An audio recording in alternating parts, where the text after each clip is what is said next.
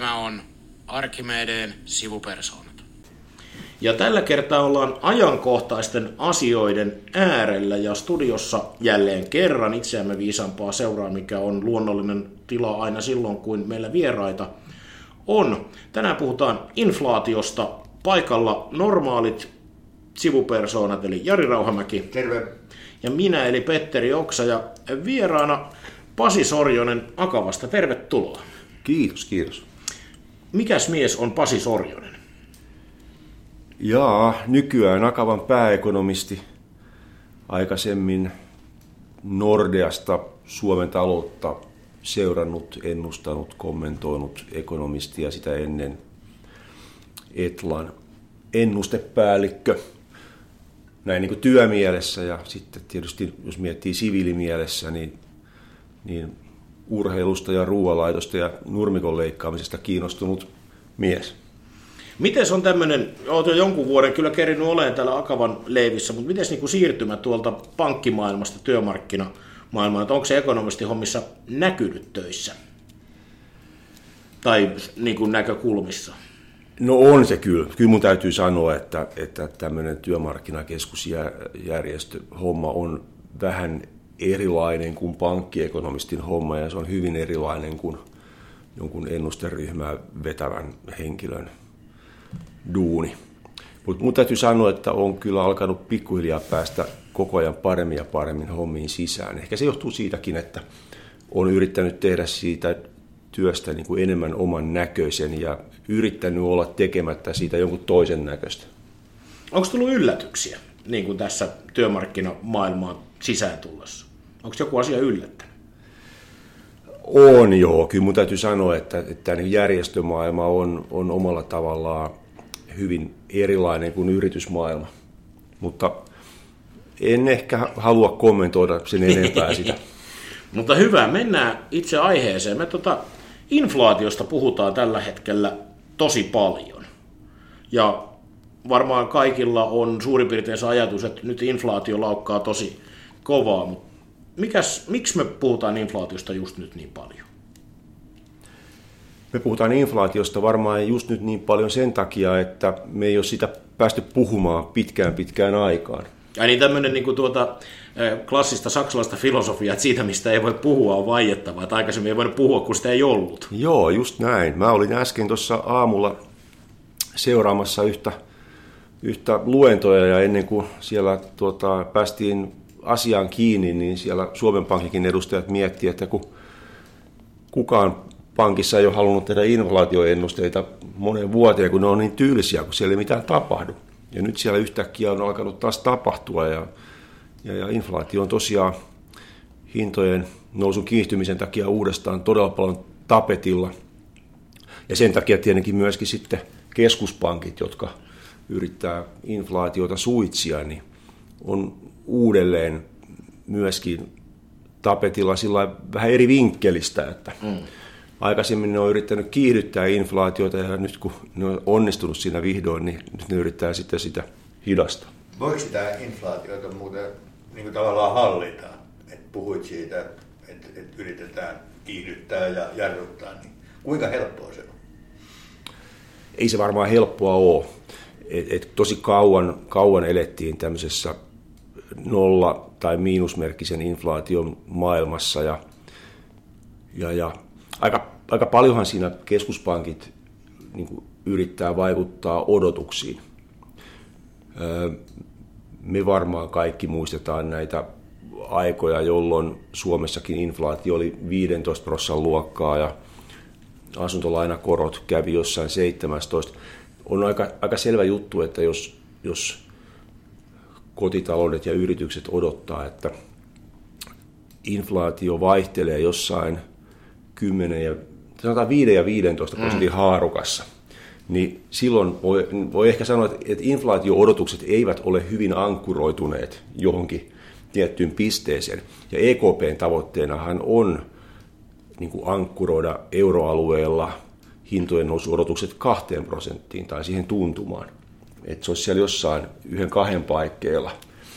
Ja, ja tosiaan se meidän vanha maailma siitä, että oltaisiin jossain viisi ja viisitoista haarukassa, niin se ei oikein ollut hyvä kenellekään, koska jos on niin kauhea vaihteluväli, niin kyllä tulevaisuuden suunnitteleminen on vaikeaa.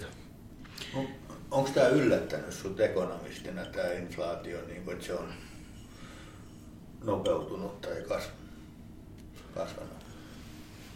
Öö, joo, kyllä mä sanoisin näin, että se on, on yllättänyt tällä nopeudellaan.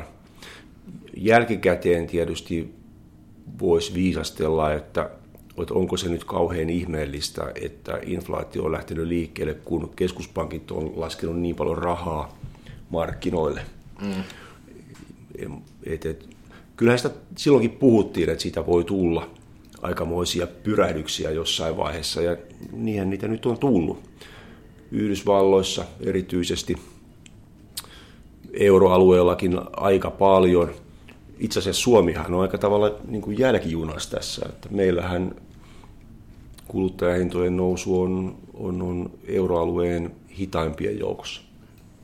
Voisiko ajatella, mä itse asiassa Jarin kanssa tuossa kun valmistauduttiin tähän, niin tota tuli, että onko tämä tämmöinen ketsuppipulloinflaatio, että on ruvettu painamaan, siis tullut korkoelvytystä ja muuta painettu ja painettu, ja nyt on korkki revähtänyt auki, ja nyt niin kuin lentää, ja sitten se on vähän niin kuin hallitsematontakin niin kauan ainakin, kun sitä ketsuppia riittää siellä pullossa.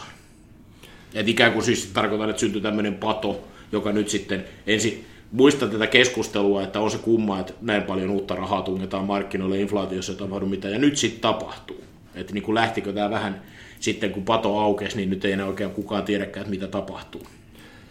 No tässä on varmaan myöskin tämä korona-aika mm. mukana aika painavasti. Et koronan puhjettuahan se raakaöljyn hinta tuli voimakkaasti alas. Se kävi muistaakseni jossain kymmenessä dollarissa melkein tynnyreitä. Joo, olisi kannattanut niitä tynnyreitä ostaa takapiha täyteen. Olisi kannattanut varastoida.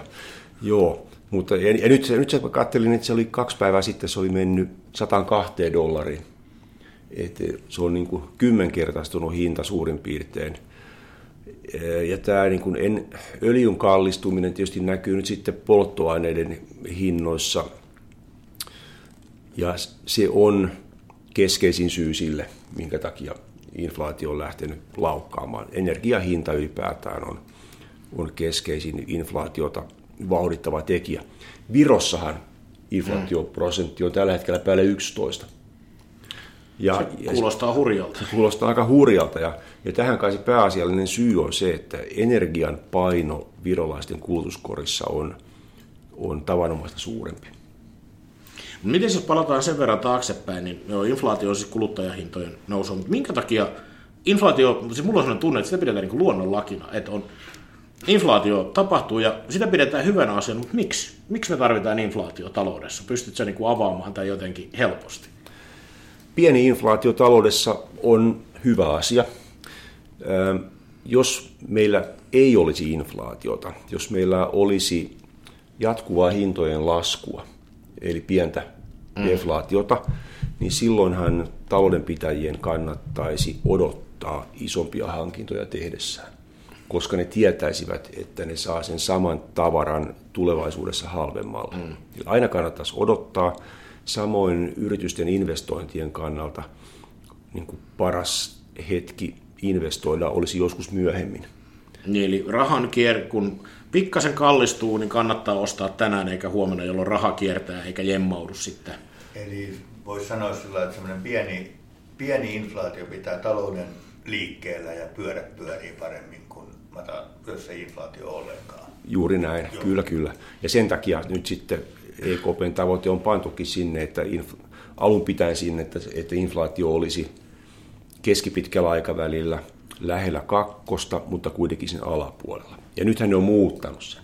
Se oli mm. aikaisemmin epäsymmetrinen, nyt ne haluaa, että inflaatio on lähellä kahta. Se on niin kuin keskimäärin, keskimäärin kaksi. kaksi. Tässä tänään on tämmöinen vertauksien päivä, eli inflaatio on talouden moottoriöljy. Et moottori toimii tosi hyvin, kun sitä on silloin, kun se on sopivasti, mutta jos on liikaa, niin konehan tukehtuu, jos on liian vähän, niin se leikkaa kiinni. Et se... Joo, nä- näin varmaan voi no. sanoa. Joo. Eli äsken tuossa jo tunnistettiin, eli inflaatio on nyt nopeata, silloin se energiahintojen nousu, koronan patoutunut kysyntä, ja sitten ehkä osittain tämä rahamäärän lisääminen sitten taas niin kuin elvytyksenä markkinoille. Nämä kaikki ainakin toimii tässä. Joo, ja sitten on, on myöskin tällaista, joka liittyy tällaisen ehkä pulaan, toimitusvaikeuksiin, patoutuneeseen kysyntään on, on materiaalihankinnat, mm. joka näkyy nyt sitten meillä Suomessa muun muassa ähm, korjausrakentamisen kallistumisena.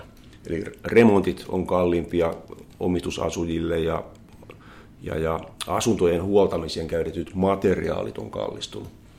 Eli me, me voidaan sanoa, että meillä tosiaan on niin kuin ainoastaan pari lähdettä, että meillä on tämä, tämä, tämä korjausten kallistuminen ja huoltomateriaalien kallistuminen ja sitten on polttoaineisiin liittyvät asiat. Mm. Siellä pikkasen alkaa nostaa, nostaa päätään sellaiset asiat kuin kulkuneuvojen kallistuminen, eli lähinnä nyt autot. Ja sitten myöskin sit siellä näkyy sähkö pikkuhiljaa, että sähkö on kallistunut. Tosin sähkön hintahan heiluu aivan kauheasti.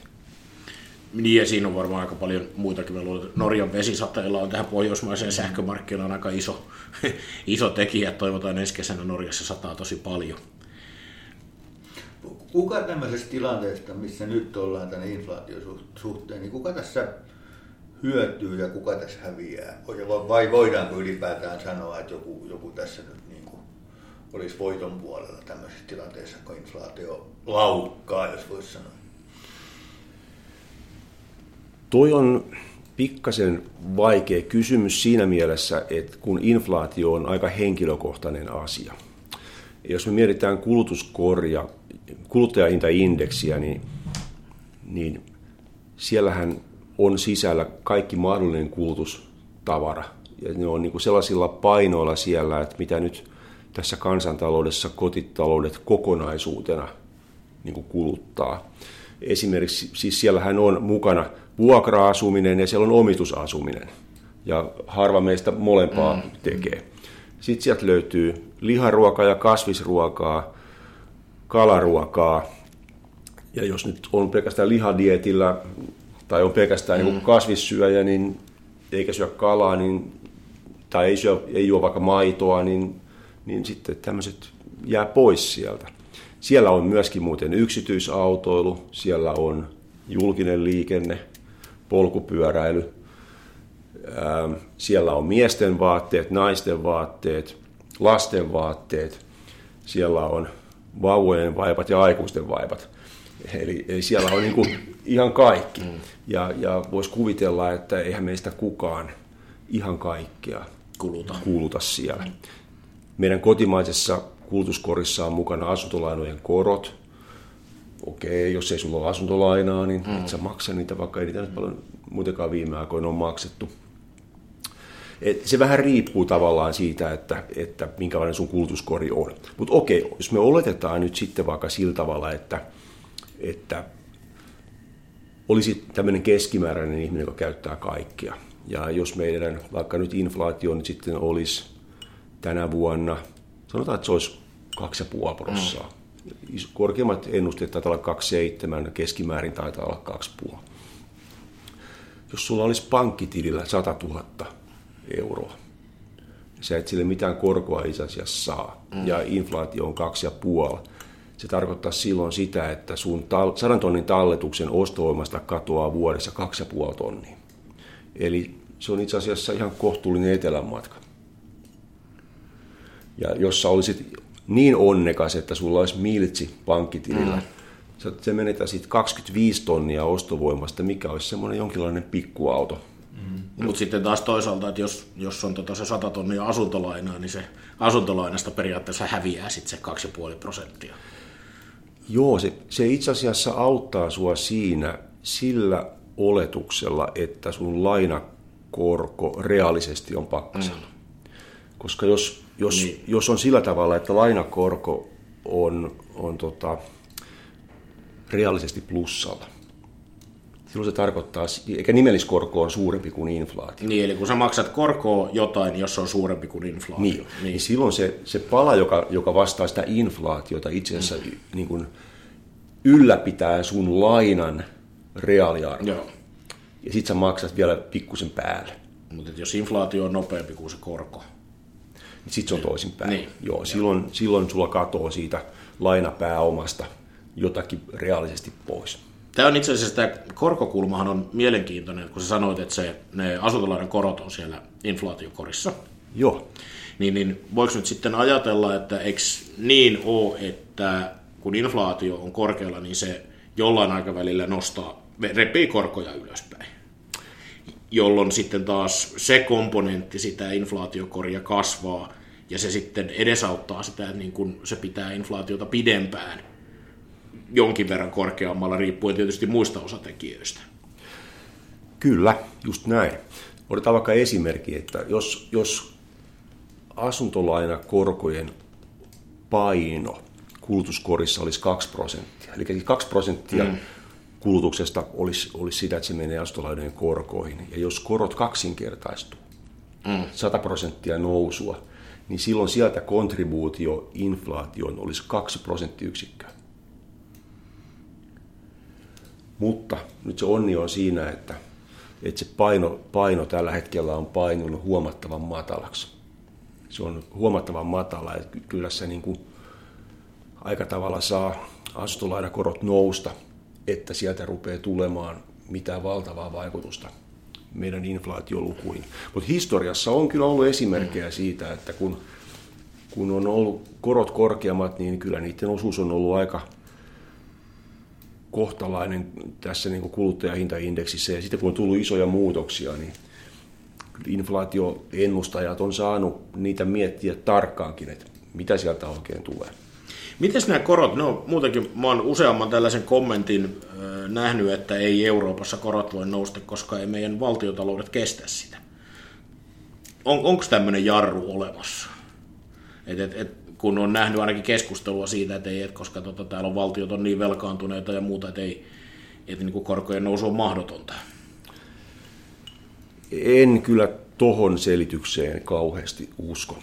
Itse asiassa, jos katsotaan, katsotaan vaikka Suomen valtion viitelainojen noterauksia viime aikoina. Mä en katsonut nyt parina päivänä, mutta, mutta kymmenvuotinen korko, niin sen noteraushan kävi jo puolessa prosentissa. Joo. Se on noussut tosi nopeasti pakkaselta puolen prosenttiin. Ja syynä on epäilemättä nämä keskuspankkien arvopaperiostojen vähentymiset. Et sieltä tulee vähemmän sitä niin kuin hintojen niin kuin nousupainetta, eli tuottojen laskupainetta tähän pitkään päähän. Mutta sitten se lyhyt pää, että kun meidän asuntolainathan on sidottu Euribor-korkoihin, niin ne tyypillisesti elää sitten keskuspankin, Euroopan keskuspankin ö, korkopolitiikan mm. mukana. Eli, eli ohjauskorko on yleensä aikaisemmin aina asettanut jonkinlaisen lattian kuukauden korolle, ja, ja sitten kun on odotettu sitä, että, että pikkuhiljaa ohjauskorot lähtee nousuun, tai se tyypillinen urahan on, on semmoinen, että, että korot aina vähän niin kuin nousee, näin odotetaan, niin nämä pidemmät korot vähän arvailee jo sitä, mitä ne lyhyemmät mm. tulee olemaan, eli että kun ne on keskiarvoja tulevista odotetusta koroista, niin ne ruukkaa olemaan sitten korkeampia kuin nämä lyhyet korot. Ja näin ollen siinä vaiheessa, kun sitten todella odotetaan, että E K P lähtee korkojen nostolinjalle, niin se merkkaa sitä, että kahdentoista kuukauden korko nousee nopeiten, mm. kuusi kuukautta sitten vähän vähemmän, kolme vähän vähemmän, ja ykkönen sitten myötäilee aika hyvin sitä olemassa olevaa ohjauskorkoa. kahdentoista kuukauden korko on tainnut aika rajusti nousta viime viikkoina. Mä en olisi katsonut sitä ihan äsken, mä, mitä mä se on. Itse asiassa taisin tänään lehdestä katsoa, että se on miinus nolla pilkku kaksi jotain, ja se oli kuitenkin miinus nolla pilkku viisi tuossa, ei vuodenvaihteen kirpeillä. Joo, ei sentään plussa ole vielä. Ei, ei, ei vielä, mutta niin kun käyrä oli niin kun sellainen pystysuora. Päivien asia varmaan sitten, että se on kohta plussa. Joo. No, pitäisikö tässä nyt on jo tuolla mediassa nähty semmoisia, että asuntovelallisesti, että mitä tämä muuttaa, niin miten sä ekonom- no, no, ekonomisti näet, että pitääkö suomalaisen asuntovelallisen olla nyt niin kuin huolissaan tässä tilanteessa, tässä taloustilanteessa? Se vähän riippuu siitä, että millä tavalla on suhtautunut näihin pankkien tekemiin tota, stressitesteihin. Periaatteessahan pankit edellyttää lainaa myöntäessään, että asiakkaan täytyy suoriutua kuuden prosentin korosta. että jos eka on ottanut lainan ja onnistunut vakuuttamaan pankin siitä, että selviää siitä, ja sitten sen jälkeen on alkanut elää, elää niin kuin vähän vapaammin, niin sitten voi olla ongelmia. Kyllä jokaisen täytyisi tietenkin varautua siihen, että, että korot nousee ja, ja, ja selviää nyt sitten ainakin parin kolmen prosentin koroista lähivuosina. Ilmeisesti Suomi on tässä asuntovelkamarkkinoilla sellainen, että meillä on näitä korkokattoja ja tämmöisiä vakuuksia enemmän kuin muilla mailla. Näin on jostain lukenut. Joo, meillä tyypillisesti sidotaan asuntolainoja aika lyhkäisiin korkoihin. Nykyään ei varmaan anneta enää sitoa yhteen kuukauteen, enkä tiedä kolmestakaan sitten. Mutta... Kolmeen saa neuvotella aika tiukasti. Mä yritin tuossa just joku hetki, mutta ei, ei millään. Mä olisin sen kolmen kuukautta halunnut. Joo. Joo, ja sitten taas niin ulkomailla tyypillisesti ne on vähän tämmöisiä pidempiä viitekorkoja. Ja tämähän johtaa sitten, että sit meillä ostetaan näitä lisätuotteita, korkosuojauksia ja muita innokkaasti, kun ollaan lyhyissä koroissa. Joo, pankit on niitä hyvin aktiivisesti tietysti markkinoinut ja ne on hyviä työkaluja. Nyt ne on ollut monella varmaan vähän niin kuin tämmöisiä kotivakotuksen kaltaisia, että, että se, kun korot ei ole noussut, niin ei ole tarvinnut käyttää sitä. Kuinka nopeasti tämmöinen, palaa vielä no, tuohon hintojen nousuun muuten, että kuinka nopeasti tämmöinen tota, hintojen nousu siirtyy yleensä sitten niin kuin vaikkapa, että kun tässä nyt on tätä energiaa ja muuta, että kaupat siirtää ruokaa ja muuhun, kun miettinyt, että nythän on tilanne, että kaupat tuntuu takovan ennätystuloksia, niin maalainen ajattelisi, että tässä olisi kuitenkin vähän vaikka katetta, mitä syödä, mutta ei se ehkä taida toimia ihan niin. No, päivittäistavarakauppa on hyötynyt tästä korona-ajasta, mm. koska ihmiset on himassa ja syö siellä pari-kolme ateriaa päivässä. Se varmaankin vähän ottaa takapakkia jossain vaiheessa, kun palataan enempi toimistolle tekemään töitä. Mutta sä oot oikein siinä, että kyllähän siinä sellainen pieni pelko on, että kuljetuskustannukset alkaa, mm, alkaa siirtyä jonnekin. Ja ne on itse asiassa lähtenyt nousuun kyllä. Mä eilen just kattelin tuossa noita palvelualojen liikevaihtotietoja ja kyllähän siellä kuljetus- ja logistiikka-alan niin kuin hinta on noussut huomattavasti enemmän kuin muilla palvelualoilla on noussut. Et siellä näkyy. Mitähän se oli semmoista seitsemän kahdeksan prosenttia vuoden takaa. No, se on aika paljon. Hinnat noussut. Miten sitten tuossa vilahti tämä ennustaminen ja ennusteet, niin olen antanut itselleni kertoa aiheesta, en juurikaan mitään ymmärrä, että inflaation ennustaminen on harvinaisen haastava laji tässä talouden ennustamisessa, ja onko nyt niin, että inflaatio on viimeiset seitsemän kertaa yllättänyt nopeudellaan ennustajat, että kuinka hyvin me voidaan luottaa tavallaan niihin ennusteisiin, että inflaatio hidastuu tässä loppuvuonna, ja että onko se sellainen laji, että siinä voi osua lankulle? Joo, se varmaan vähän riippuu siitä, että, että millä, millä tavalla niitä ennusteita nyt sitten tekee. Et, et mä henkilökohtaisesti mä yritän tehdä ennusteet jokaiselle kuluttajahintaindeksin alaindeksille erikseen. Mm. Eli siellä on semmoinen kaksitoista luokkaa, ja sitten mä teen joillekin niistä luokista niin kuin seuraavillekin alaerille ennusteet, ja sitten lasken sieltä ulos, että mitä sieltä tulee. Siinä helpottaa se, että siellä on joitain semmoisia eriä, jotka muuttuu harvoin. Joo. Esimerkiksi vaikka siellä on semmoinen kuin semmoinen osa korjaa kuin koulutus, silloin näitä yksityisiä koulutusjuttuja, se portaittain itse asiassa nousee, että siellä varmaan palkkoja nostetaan ja sitten se nostaa sitä hintaa siellä. Sitten toinen on vaikka alkoholi ja tupakka. Alkoholihintaan tulee semmoisia tasokorotuksia, mm. ja sitten kun se korotus on tullut, niin sitten se on oikeastaan vuoden verran sen jälkeen paikallaan. Tupakka on vähän hankalampi. Öö, Joissain, joissain, hintaryh- joissain tuoteryhmissä tämä hintojen muuttuminen on aika niin kuin samankaltaista ehkä mm. vuodesta toiseen. On totuttu siihen, että vaatteiden hinnat alenee itse asiassa vuodesta toiseen pikkasen, mutta on, on sielläkin heilahtelu. Mutta joo, on, on siinä niin kuin aikamoinen palapeli kieltämättä. Ja sitten siellä on näitä, näitä tosi enemmän heiluvia eriä, niin kuin justiin energiatuotteet. Mm. Et sitä joutuu oikeasti miettimään, että et mitä, mitä laittaa raakaöljyhinnaksi, mitä laittaa euron ja dollarin väliseksi valuuttakurssiksi, ja sitten kun sieltä saa euromääräisen öljyn hinnan, niin miten se öljyn hinta sitten ikään kuin siirtyy siitä polttoaineiden hintoihin mm. liikenteessä ja sitten erikseen vielä lämmityksen puolella asumisessa. Ja sen lisäksi vielä on tämä korkopuoli, että jos se lähtee sieltä jossain vaiheessa nousuun, niin sitten sit mä luulen, että tulee kyllä inflaatioennusteisiin eloa. On, on, on, on, tulee vaihtelua ja eroavaisuuksia niihin, koska sitten se homma huomattavasti vaikeutuu. Eli tässä ennusteiden kuluttaja tarvii ennusteiden lukutaitoa, jotta voi niinku arvioida sitä, että kuinka, kuinka tota paikkaansa pitävää se sitten mahtaa olla, että mitä tässä tulevaisuudessa tapahtuu. Kaikkien ennusteiden käyttäjät tarvitsee ennusteiden lukutaitoa. Se, on, se, semmoinen, se ei ole niin tiedettä, vaan enemmän taidetta. Joo.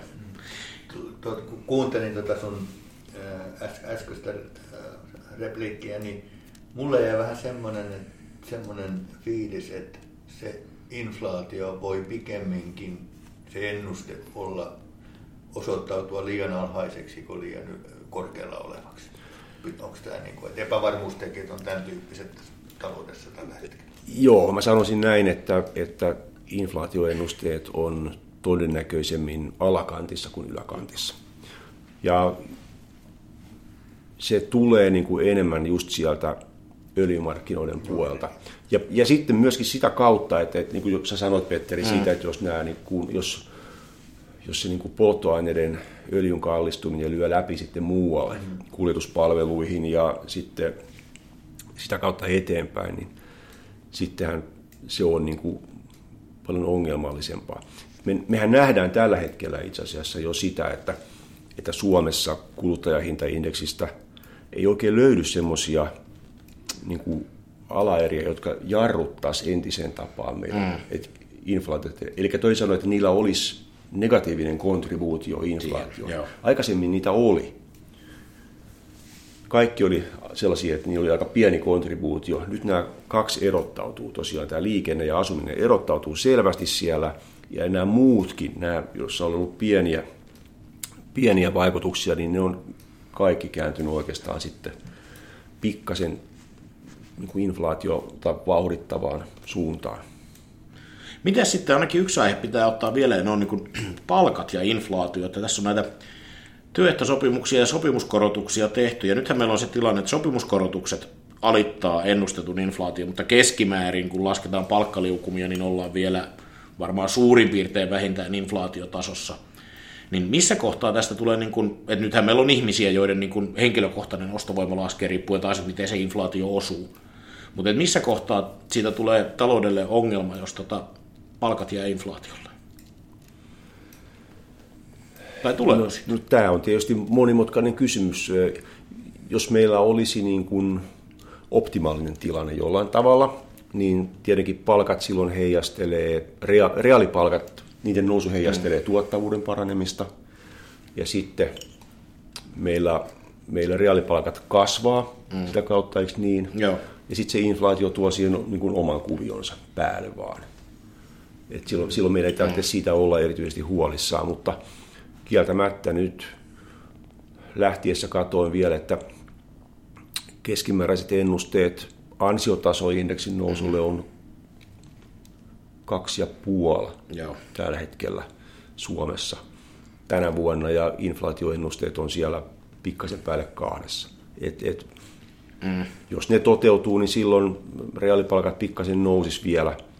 Mutta on se, on se mahdollista, että se kuroutuu kiinni siitä, ja, ja, ja totta kai se on sitten kotitalouksien, tarkoittaa, että kotitalouksien ostovoima paranee hitaammin tai ei parane, ja, ja sillä on sitten vaikutuksia kulutuskysyntään. Niin, mä olen, et eikö ole niin, että jos pelkästään inflaatio ajaa palkkoja ylöspäin, että syntyy sitä kautta palkkainflaatio, niin se, on aika, se ei ole niin kuin mitenkään erityisen hyvä asia, vaikka se palkkoja nostaakin. Joo, ei. Me, me, me ei haluta sellaista kierrettä tietenkään, että, että ensin inflaatio nousee ja sitten palkat nousee vähän enemmän ja sitten se leviää vaikka nyt palvelusektorin palkkojen nousun kautta palveluiden hintoihin ja sitten taas nostetaan mm. vähän lisää. Et sitä kierrettä me ei haluta. Siitä, siitä ei tule mitään hyvää. Et kyllä tämä kokonaisuus pitäisi jotenkin mennä sen tuottavuuden paranemisen tahdissa mieluiten. Ja silloin, silloin se on niin kuin tasapainoista ja on luultavasti vähemmän ongelmia odotettavissa. Mm. Mitä sitten tähän tota loppuun, niin mit, mitä tässä nyt sitten pitäisi Suomen, Suomessa tehdä tässä inflaation osalta? Vai onko tämä niin kuin sitten Euroopan keskuspankin käsissä, mitä inflaatiolle voidaan tehdä? No Euroopan keskuspankki tietysti rahapolitiikallaan suitsee inflaatiota. Siinä on se pieni probleema olemassa, että kun tämä inflaatiohaarukka Euroopassa on niin valtava, niin että minkä maan tilanteen perusteella se rahapolitiikka oikein nyt sitten viritetään. Että äärimmäisessä tapauksessa, jos, jos euroalueen suurilla mailla on kovin kovat inflaatioluvut, niin silloinhan tarvetta on virittää rahapolitiikka tiukemmaksi kuin mitä se olisi ehkä tarpeen niille maille, joissa inflaatio on hitaampaa. Ja Suomihan on tällä hetkellä just siinä hitaammassa päässä kuitenkin. Mutta enpä usko, että ne nyt tässä hirveästi hätäilee. Ensin pitää niiden ajaa näitä osto-ohjelmia alas. alas. Joo, lopettaa ostamiset. Ei ne varmaan hirveästi ala myymään siellä mitään, mutta pitävät taseessaan ja antavat sitten näiden velkapapereiden niin kuin mennä maturiteettiin saakka. Et niitä ei varmaan markkinoille palauteta. Mutta sitten jossain vaiheessa varmaan vuoden loppua kohden ainakin, niin alkaa tulla nämä koronnostot ajankohtaiseksi. Jäikö mulla vastaamatta johonkin no niin, pitäisikö, mitä Suomessa pitäisi tehdä tässä tilanteessa? Aiheuttaako tämä jotain erityistä meille? Suomessa keskustellaan nyt kovasti tästä, että pitäisikö antaa tukea siitä hyvästä, että bensan hinta on noussut niin paljon. Mä oon aina jotenkin vierastanut sellaista ajatusta, että meillä olisi kohdennettuja tukia, tukia niille, joita polttoaineiden hintojen nousu nyt sattuu satuttamaan. Mutta mä oon kyllä alkanut miettiä nyt sitä, kun mä katselin näitä, näitä kuljetuksen ja logistiikan hintojen nousuja, että, että jos siinä on oikeasti se vaara, että se hinta lähtee siitä leviämään muille sektoreille ja ja sitten vauhdittaa meidän yleistä hintojen nousua, niin ehkä silloin joku yleisempi keino voisi olla parempi, ja silloinhan se olisi varmaankin tilapäinen polttoaineverojen kevennys. Mm. Joo, tämä melkein tekisi mieli. Mä en koskaan ymmärtänyt tätä, että jos halutaan niin kuin julkista liikennettä ja raskasta liikennettä suosia, että minkä takia meillä kohdellaan vai niin kuin verotuksessa samankaltaisesti. Että esimerkiksi vaikka polttoainevero olisi yksityishenkilöille eri asia kuin ammattiliikenteelle. Siis, et, et, niin kun, tai ei, mun yksinkertaisen päähän on mennyt, että et siinä on aika helppoja työkaluja näin, taas näin niin kuin arkijärjellä ajateltuna. Niin, niin. Mä, mä luulen, että se niin kuin yleinen polttoaineveron kevennys olisi hmm. se kaikkein yksinkertaisin. Niin varmaan, joo. Ja sitten jos taas ajatellaan, että, että täytyy jotenkin tukea vähävaraisia polttoaineen käyttäjiä maaseudulla, sellaiset, jotka ajaa paljon, niin kyllähän heidän träkkääminen olisi jo huomattavan vaikeaa. Joo, ja sitten tuntuu aina väärinkäytöksen mahdollisuuksia, jos on jotain määriteltyjä erityisryhmiä. Että mä luulen, että siinä olisi, olisi pyrkyä tunnistautua vähävaraiseksi bensankäyttäjäksi maaseudulla. Joo. Twitterissä oli muuten mielenkiintoinen keskustelu yhden ekonomistikollegan kanssa. Hän otti esille sen, että minkä takia nämä niin kuin bensa-asemat ei myy kiinteällä hinnalla bensaa kolmeksi kuukaudeksi eteenpäin. Että semmoisia diilejä, että sä saat kolmen kuukauden aikana käydä vetämässä kolme kertaa tankin täyteen, sulla on kiinteä hinta. Netflix-hinnoittelu. Mm. Tämä olisi mielenkiintoinen ajatus. Samanlainen, kato kuin tuota, mitä on vaikka sähkön hinnoittelussa, mm. että saa kiinteähintaisia sopimuksia. Sitten pääsisi kilpailuttaa näitä. Me ollaan tästä puhuttu ennenkin, mä oon nimittäin siis viimeisen puolen vuoden aikana kuusi kertaa kilpailuttanut ja vaihtanut sähkösopimusta. Mm. yrittänyt hallita kustannuksia, mutta sitten se saisi lisää tähän kilpailutukseen. Et sen mitään pörssisähköä ostaa? Ei, itse asiassa nyt mä rupesin elää vaarallisesti. Mä siirryin ensi kuun alusta pörssisähköön. Mä rupesin lyömään vetoa, että tota kevät tulee ja sähköhinta tippuu. Okei. Mä oon siinä kolmes kuukaudessa pysynyt tiiviisti. Mutta hyvä, kiitoksia tästä. Mä luulen, että inflaatiosta riittäisi vieläkin juttua, mutta tässä tuli jo aika monta mielenkiintoista kulmaa, ja mä epäilen, että näitä voidaan ehkä vielä joutua jossain kokoonpanossa jatkaa, vai mitä sanoo Jari? Kyllä, mä en, ja voi olla, että Pasikin joutuu uudemman kerran meidän, meidän tota vieraaksi tässä, kun taloudesta ei koskaan tiedä, mitä siinä tapahtuu. Että se on aihe, mitä me tässä, tässä monen muun asian lisäksi seurataan kuitenkin aika tiiviisti. Mutta hyvä, kiitoksia Pasi, että pääsit vieraaksi. Kiitos kutsusta. Tämä oli oikein leppoisaa. No niin, hyvä ja kiitoksia ja moi moi. Moi moi.